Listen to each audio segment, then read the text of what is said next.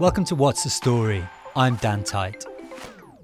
A podcast about the stories we tell ourselves and each other, how they make us think, make us laugh, make us cry, make us see the world in a different way. Brought to you by Working Word.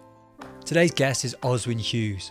Oswyn's a former journalist who's now the PR manager at National Lottery's Good Causes in Wales, who've given tens of millions of pounds to thousands of projects up and down the country across arts, heritage, community, and sport. We asked Oswyn, can a story change the world? I definitely think that a story can change the world. Um, people are fascinated by stories of um, human um, triumph over adversity.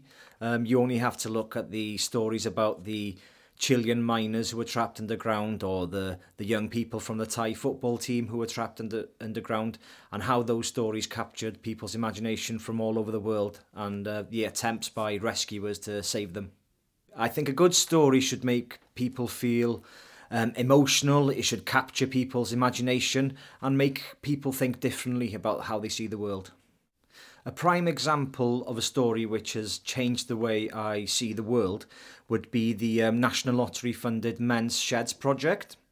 Um, it just goes to show that um, projects such as men's sheds, which um, only spend a small amount of money on buying tools and providing a shed for older people to get together just to do practical jobs, and it's amazing to see the impact of something as small as that can um, have on people's uh, mental health.